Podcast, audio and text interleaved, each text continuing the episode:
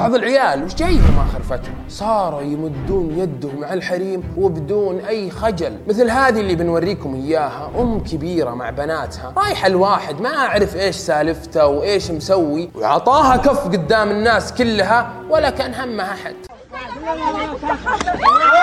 لا ولد لا لا لا.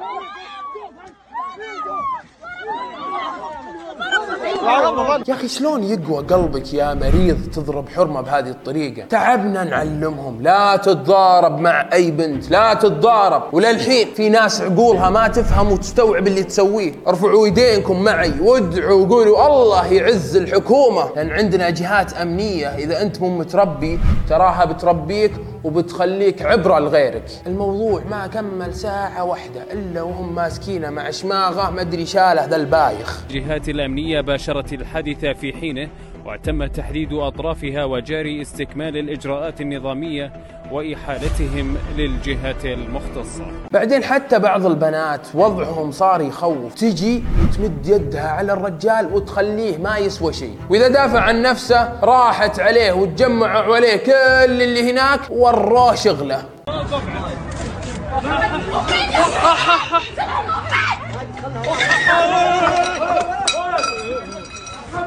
يا أخي خبل ذا سدد لها ركبة. وين يا حبيبي عايشين فيه؟ بحواري الكوباكابانا ولا البرازيل؟ okay نعرف انها هي من تهجمت عليك بالأول بس يمديك تتفادى ضرباتها. بدون ما تعطيها ركبة يا زلابة وبدون ما تضربها. ويا بنات نصيحة مني لكم. إذا حد تلفظ عليك أو ضرك بشيء لا تضربينه لأن بالنهايه هو أقوى منك. فبلغي الشرطة عليه وهم يجون يتصرفون معاه عشان ما يصير لك مثل هذه المسكينة اللي جاها ركبة. عندي سؤال الحين للشخص هذا. وين بتودي وجهك قدام ربعك لين سألوك وقالوا لك وش قضيتك؟ وش بتقول لهم؟ معطيها ركبة ولا وش؟